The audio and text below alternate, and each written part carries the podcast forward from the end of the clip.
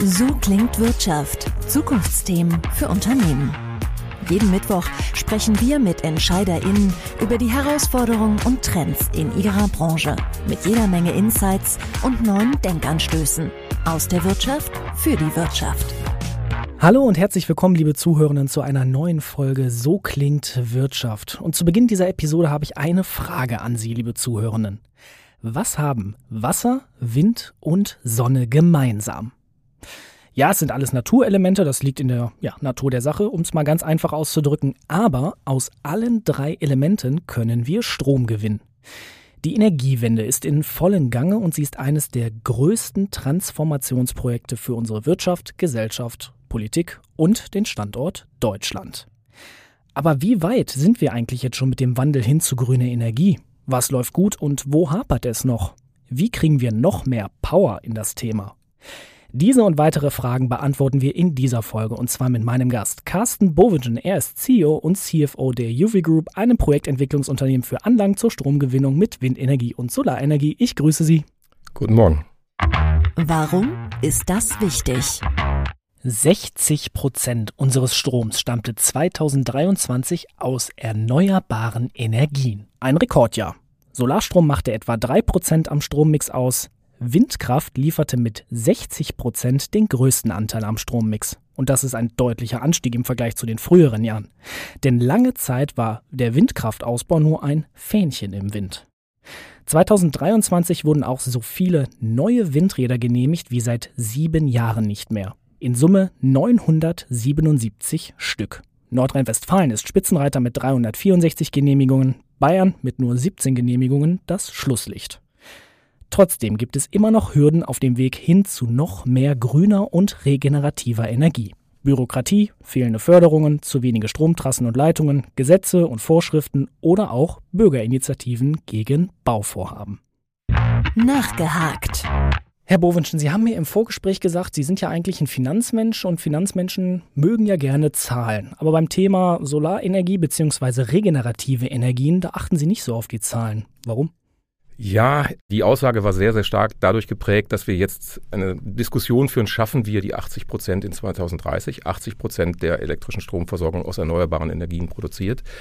Da gibt es natürlich viele selbsternannte Spezialisten und selbsternannte Rechner, ja, die sagen, das können wir gar nicht schaffen. Wir müssen fünf Windräder am Tag bauen, damit wir 2030 80 Prozent der Stromversorgung aus erneuerbaren Energien darstellen. Und ähm, ich sage, wir sind jetzt gerade aus den Startblöcken raus. Wenn, wenn wir bei dem Bild bleiben, ein 100-Meter-Läufer erreicht seine Höchstgeschwindigkeit nicht, wenn er die Startblöcke verlässt, sondern eine gehörige Zeit später. Und die derzeitige Bundesregierung hat viele, viele Hürden aus dem Weg geräumt, die die Beschleunigung und den Ausbau lange Zeit aufgehalten haben. Und jetzt muss man eigentlich sehen, dass diese Hürden, die aus dem Weg geräumt worden sind, auch dazu geführt haben, dass wir Geschwindigkeit aufnehmen. Und ich möchte nicht kurz nach dem Startblock auf die Geschwindigkeit gucken, sondern ich gucke nach einer angemessenen Zeit drauf. Wenn wir 2023 mal so als Piktogramm beschreiben möchten, dann ist es bestimmt ein Pfeil, der nach oben zeigt. War das jetzt der Startschuss für den Boom der Erneuerbaren? Wenn wir in dem Bild bleiben, dann haben wir eine Pause gemacht. Die, die Juvi, äh, für die ich arbeite, die gibt es seit 30 Jahren und arbeitet sehr, sehr hart an dem Ausbau der erneuerbaren Energien. Aber wir haben in 2017 einen herben Rückschlag in der Windenergie erlitten. Wir haben in 2011 einen herben Rückschlag in der Photovoltaik, in der Freiflächenphotovoltaik erlitten und haben uns jetzt so langsam erholt davon. Und Was waren die Gründe für diese Rückschläge? Im Wesentlichen wurden Förderungen zurückgenommen. Wie viele Industrien, die Anlauffinanzierung brauchen oder einen Anschub brauchen, haben wir hier ja mit Förderung gearbeitet, bei der Photovoltaik genauso wie bei der Windindustrie. Und immer dann, wenn die Förderungen zu früh zurückgenommen werden, dann kommt natürlich auch diese ganze Dynamik zum Erliegen. Und das ist passiert. Das ist 2017 passiert in der Windindustrie ganz konkret und ja, Anfang der 2010er Jahre, 2011 in der Photovoltaik. Und das hat ja auch dazu geführt, dass der Standort Deutschland für erneuerbare Energien oder für Unternehmen, die in den erneuerbaren Energien auch produzieren, Photovoltaikmodule und so weiter, im Grunde genommen komplett ausgedünnt wurde. Und jetzt haben wir einen Punkt erreicht, wo wir sagen, jetzt, jetzt geben wir wieder Gas. Es war klar, dass das nicht sofort mit einem linearen Anstieg losgeht, sondern wir mussten erst Hindernisse beseitigen. Da sind wir immer noch dabei und sehen jetzt, dass die Zubaugeschwindigkeiten in allen Technologien, in der wir als Juvi tätig sind, auch zunehmen. Sie haben Ihr Unternehmen gerade genannt, die UV Group. Sie sind ein deutscher Mittelständler, aber ich glaube, nicht alle Zuhörenden kennen Ihr Unternehmen. Deswegen geben Sie uns doch mal einen Einblick. Was macht Ihr Unternehmen ganz genau? Wir waren immer im Bereich der erneuerbaren Energien unterwegs, haben uns in den letzten äh, fünf bis zehn Jahren ganz stark auf Photovoltaik und Wind fokussiert, sind im Bereich Wind an Land unterwegs. Wir machen keine Windräder auf dem Wasser, also klassisches Onshore-Geschäft und Freiflächen-Photovoltaikanlagen. Man kann sagen Kraftwerksgröße, wenn man sich die maximalen Größen der, der Photovoltaik- und Windparks ansieht. Da sind wir im Utility-Scale unterwegs, machen Freiflächen-Photovoltaik und größere Windparks im Wald und auf der, in der Fläche und sind Teil der, der Mannheimer MVV Energie AG, einem der größten kommunalen Energieversorger und haben dort einen starken Gesellschafter, einen starken Shareholder, der natürlich auch über die finanziellen Mittel und, und, und Verbindungen verfügt, um uns eine komplette Bandbreite an Dienstleistungen äh, für, den, für den Markt zu ermöglichen. Ziel ist ja 2030 etwa 80 Prozent unseres Stroms aus erneuerbaren Quellen zu gewinnen. Welchen Beitrag können jetzt Unternehmen für dieses Vorhaben leisten? Was wir jetzt schon sehen, ist, dass das viele Unternehmen dazu bekennen, ihre Produkte zu dekarbonisieren und das natürlich mit Strom aus erneuerbaren Energien machen wollen. Und ähm, da gibt es viele Ansätze. Man kann sich beteiligen an Windparks oder an Photovoltaikparks, man kann Anteile kaufen, man kann ganze Parks erstellen, man kann direkt investieren in diese Parks, kann dann über den sogenannten Bilanzkreis seinen Stromverbrauch als grünen Strom ausweisen. Man kann aber auch ganz direkt Strom beziehen aus Anlagen, die man selber baut. Wir sehen auch eine zunehmende Dynamik, dass uns Unternehmen, die sehr stark auch, auch langfristig denken, muss man sagen, ansprechen, gerade aus dem gehobenen deutschen Mittelstand, die jetzt schon sagen, wir möchten grünen Strom selber produzieren, beispielsweise um unsere Elektroautoflotte ähm, zu tanken. Sie sprachen gerade Mittelständler an. Haben Sie da bestimmte Beispiele für Branchen oder auch konkrete Unternehmen? Das ist über die ganze Bandbreite. Wir haben Dienstleister, die an großen deutschen Flughäfen oder an jedem deutschen Flughafen beispielsweise tätig sind, die familiengeführt sind, die sagen, wir möchten unsere Flotte elektrifizieren und zwar mit grünem Strom betreiben. Die haben jüngst bei uns äh, zwei größere Windparks gekauft. Wir werden angesprochen beispielsweise von Unternehmen aus der Chemieindustrie, die auch einen sehr, sehr hohen Energiebedarf haben, ähm, Wärmebedarf haben, der derzeit noch mit Gas gedeckt wird. Und die möchten komplett umstellen auf, auf elektrische Wärme, auf elektrische Hitze in, in ihrem Produktionsprozess. Und insofern über den ganzen Mittelstand gibt es immer mehr Unternehmen, die, die langfristig denken und in diese Technologien investieren. Förderung ist ja bei der Energiewende immer wieder so ein Reizthema. Wir müssen ja nur auf die Haushaltsdebatte gucken, die uns da auch damit beschäftigt hat und wo es ja auch wieder ums Geld ging. Wie schaffen wir jetzt die Energiewende voranzutreiben und gleichzeitig den Standort Deutschland wettbewerbsfähig zu halten? Wir brauchen im Moment weiter Förderung. Wir brauchen auch Förderung für unsere heimische Produktion, für beispielsweise für Solarmodule, um sie zu schützen gegenüber dem, dem Wettbewerb, gegenüber dem asiatischen Wettbewerb, der zum Teil ruinös ist. Beispiel ist die Solarindustrie, die ja derzeit auch sehr, sehr stark kämpft um ihr eigenes Überleben. Ähm, bei einem dieser Unternehmen habe ich selbst gearbeitet, sechs Jahre, und habe sie 2012 aus einer eigenverwalteten Insolvenz auf einen Wachstumspfad geführt. Und mein Kollege von damals ist jetzt immer noch dort, Protagonist, CEO und, und kämpft sehr, sehr stark für den Standort Deutschland äh, als Produktionsstandort für Photovoltaik Module. Und ich bin da hin und her gerissen, kann ich Ihnen sagen. Ich, auf der einen Seite als derjenige, der das damals mit auf den Weg gebracht hat und, und Überzeugungstäter möchte ich natürlich diese Industrie in Deutschland lassen. Ich muss aber auch zugestehen, ein Solarmodul ist nun keine Raketenwissenschaft. Es ist eine Commodity geworden, was auch gut ist weil die Commodity natürlich auch zu einem angemessenen Preis verfügbar ist und die Energiewende dadurch auch wirtschaftlich unterstützt. Stichwort Skalierungspotenzial und flächendeckendes ja. Ausrollen. Ja, genau. Genau, aber dazu brauchen wir natürlich ein, eine riesengroße Kapazität, die wir in Deutschland schon gar nicht mehr haben. Jetzt geht es aus meiner Sicht darum, dass wir in Deutschland die Technologie behalten. Nicht eine Produktion hochskalieren, um den gesamten europäischen Bedarf an Photovoltaikmodulen zu denken. Aus meiner persönlichen Sicht ist der Zug wahrscheinlich schon abgefahren. Aber wir müssen höllisch darauf aufpassen, dass wir die Technologie und, und die Innovationskraft in Deutschland behalten. Also es ist ein Zukunftsinvest, der sich auf jeden Fall lohnt und der getätigt werden muss für den Standort, wenn ich Sie richtig verstehe? Ja, was wir tun möchten, ist das Land auf eine unabhängige Energieversorgung umzustellen, die auch noch sauber ist. Und ähm, das, das dient natürlich mehreren Zielen. Und eins dieser Ziele ist, dass wir nachfolgenden Generationen eine funktionierende und unabhängige, resiliente Stromversorgung und Energieversorgung hinterlassen. Das andere ist, dass wir den Wirtschaftsstandort Deutschland dadurch natürlich massiv stärken, weil die erneuerbaren Energien die konkurrenzlos günstigsten Energien sind in der Stromversorgung. Und je mehr Energie, Strom wir aus erneuerbaren Energien erzielen können, umso günstiger wird auch eine Produktion in Deutschland sein. Man darf das Ziel nicht aus den Augen verlieren. Wo wollen wir denn hin? Wir wollen unabhängig sein von Gaslieferanten, auf die die man sich im demokratischen Sinne wirklich nicht mehr verlassen kann. Und wir möchten den Wirtschaftsstandort Deutschland mit, mit eigenen Mitteln ähm, attraktiv machen und gestalten. Ist es so dieses alte Thema Wasch mich, aber mach mich nicht nass? Ja, das ist das alte Thema Wasch mich, aber mach mich nicht nass. Das ist das Thema Not in my backyard. Vom Prinzip her sind viele dafür, wenn es dann konkret wird und je näher es ranrückt an den eigenen Garten, umso komplexer werden die Themen dann auch in der Genehmigung, in, in der Argumentation mit den Menschen. Aber ich glaube, vom Grundsatz her haben wir in der Gesellschaft eine, eine Grundstimmung, die ist so gut wie nie zuvor.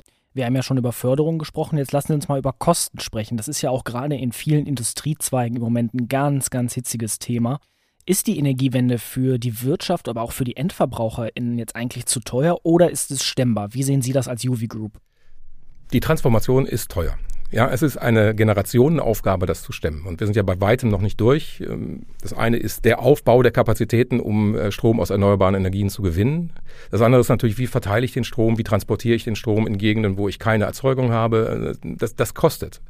In Verbindung mit der Elektromobilität kommen wir sofort auch auf, auf Ladeinfrastruktur, wir kommen auf die Stromverteilnetze. Es geht da wirklich um die, um die letzte Meile in die Haushalte. Sind die Neubaugebiete so ausgelegt, dass da genügend Strom vorhanden ist, dass, dass jeder Eigenheimbesitzer sich auch, wenn wenn er möchte, dann eine Wallbox bauen kann. Das haben wir alles noch nicht wirklich durchlaufen. Das, das, das steht uns noch bevor und das wird auch Geld kosten.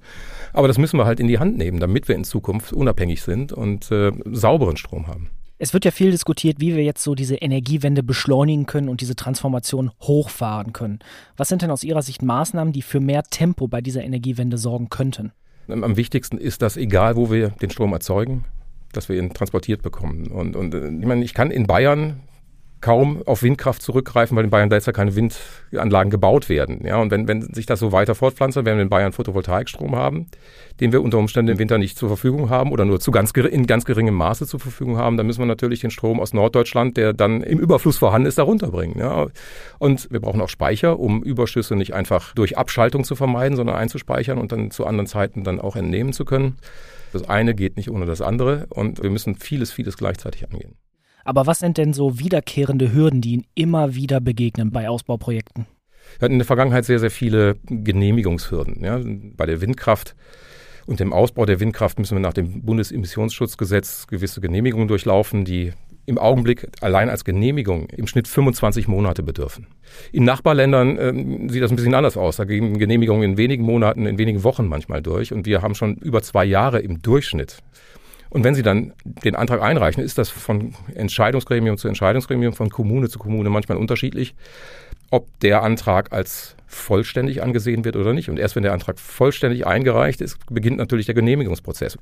Die Realisierung eines Windprojektes dauert in der Regel immer noch bis zu acht Jahren. Und die Kritiker der, der 80 Prozent, die sagen, das ist ja gar nicht durchführbar, die brauchen sich nur diese acht Jahre anzugucken und sagen, wie wollt ihr das denn schaffen?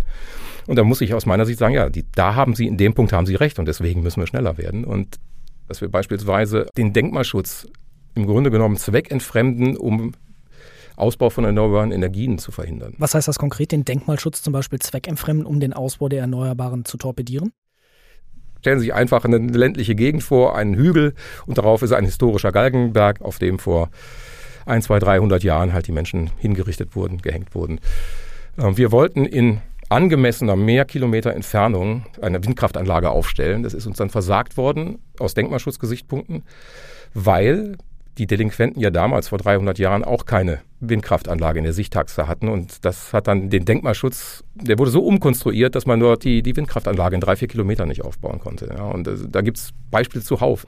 Das hoffen wir jetzt auch, dass es durch die, durch die Klassifizierung als überragendes äh, öffentliches Interesse für die Erneuerbaren ein Stück weit dann nicht nur ein Stück weit, sondern wirklich ausgeräumt wird. Aber da muss sich auch eine Praxis in Entscheidungspraxis, Rechtspraxis ergeben, und ich glaube, diese Zeit, die es jetzt noch braucht, ist die Hürde, die wir jetzt im Augenblick sehen. Wenn ich natürlich das Genehmigungsverfahren und so angestoßen habe, von mir aus auch mich an Gesetzvorschriften alles gehalten habe, dann gibt es ja immer noch eine letzte Hürde, das können ja auch Bürgerinitiativen sein, die sagen, Stichwort Not in my backyard, nö, ich möchte jetzt nicht, wenn ich in meinem Garten sitze, auf das Windrad oder sonst was gucken.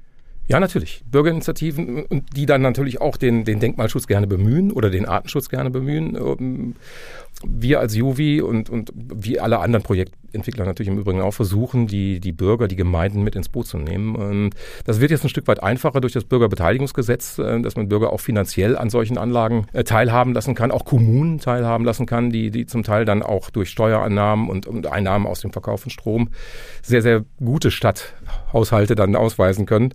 Sie werden natürlich dieses Not in my backyard nicht ganz wegbekommen. Aber wir müssen die Menschen mitnehmen, wir müssen noch mehr kommunizieren, dass wir mit einer transparenten Kommunikation und auch der Tatsache, dass diese Energiewende wirklich machbar ist und die Menschen sagen eben, wenn ihr mitmacht, schaffen wir das. Wenn ihr nicht mitmacht, schaffen wir das vielleicht nicht. Und welche Folgen hat das, wenn wir das nicht schaffen? Dann ähm, kriegen wir das, kriegen wir das, glaube ich, gut gewuppt, in Anführungszeichen, als, als Gesellschaft. Bei wem liegt diese Kommunikationsaufgabe am meisten? Ja, ich glaube, es ist die Zusammenarbeit, um das vorwegzunehmen, die Zusammenarbeit aus allem, dass man an einem Strang zieht, ähm, die Politik zuallererst, aber wir im, im Detail vor Ort, wenn wir in die Gemeinderatssitzungen gehen, weil wir natürlich auch aus privatwirtschaftlichen Interessen heraus diese Projekte bauen und nicht nur als Gutmenschen, sondern wir möchten damit Geld verdienen und ich muss damit auch die Gehälter meiner Mitarbeiter bezahlen. Ähm, wir müssen Projektentwickler wie, wie auch, auch Stromversorger und Endkunden in die Gemeinden gehen und, und die Vorteile ganz klar darlegen, ja, kommunizieren. Also insofern ist es ähm, wie ich zu Anfang ihrer, der Antwort auf Ihre Frage sagte, es ist ein gesamtes, gesamtgesellschaftliches Thema und, und alle Beteiligten müssen, die, die das vorantreiben, müssen natürlich auch vernünftig kommunizieren.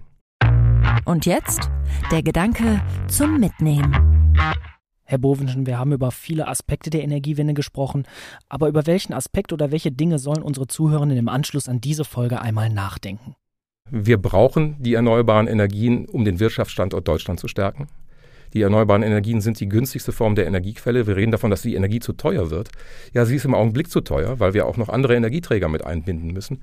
Wenn wir flächendeckend auf Erneuerbare zurückgreifen können, dann haben wir die niedrigsten Stromgestehungskosten auch dann in ganz Europa. Und dann wird der Wirtschaftsstandort Deutschland natürlich dadurch gestärkt. Wir sehen das jetzt partiell schon in Schleswig-Holstein, dass die Batteriefirma Northvolt sich genau da angesiedelt hat, wo der Windstrom zuhauf zur Verfügung steht. Wir haben Argumente für den, für den Wirtschaftsstandort Deutschland mit den erneuerbaren Energien. Das ist das wirtschaftliche Argument. Das gesellschaftliche, das politische Argument ist, wir machen uns unabhängig. Ich muss beim Beispiel bleiben von Russland, von Gaslieferungen aus Ländern wie Russland, von Öllieferungen aus Ländern wie Arabische Emirate und so weiter. Länder mit fragwürdigen Strukturen oder damit verbundenen Abhängigkeiten. Ja, Länder mit fragwürdigen Strukturen, die, wo man in Abhängigkeiten ist oder in abhängig, weitere Abhängigkeiten kommt, weil man die Abhängigkeiten zu anderen Ländern verringern möchte. Das ist ja ein Teufelskreis im Grunde genommen, den wir nur durchbrechen können, indem wir voll auf die Erneuerbaren setzen, aber auch im Mix. Ja, das dritte Argument letztendlich ist natürlich das Argument, was wir früher immer schon hatten und was, was ja nie weg war, das Klima aus Klimasicht und, und, und für den ganzen Planeten gar keine andere Wahl, um, um auf andere Energieträger, auf erneuerbare Energieträger umzustellen. Und das ist in der ganzen Diskussion um Resilienz, um Abhängigkeit von, von Gaslieferungen aus, wo auch immer, ein bisschen in den Hintergrund geraten. Das Klima wartet nicht auf irgendeine politische Lösung, das Klima wartet nicht auf eine wirtschaftliche Lösung, sondern das Klima verändert sich weiter und weiter, wenn wir nicht gegensteuern. Ein ganz starkes Schlusswort von Carsten Bovenschen, CEO und CFO der UV Group, einem Projektentwicklungsunternehmen für Anlagen zur Stromgewinnung mit Wind- und Solarenergie. Vielen Dank fürs Gespräch, Herr Bovenschen. Sehr gerne. Bis zum nächsten Mal. Und wir, liebe Zuhörerinnen, hören uns kommende Woche wieder zu einer neuen Folge So klingt Wirtschaft. So klingt Wirtschaft. Haben Sie Fragen, Kritik oder Anmerkungen? Dann schreiben Sie uns gerne an podcast@handelsblattgroup.com. Gefällt Ihnen, was Sie hören? Dann bewerten Sie uns gerne auf Spotify oder Apple Podcasts.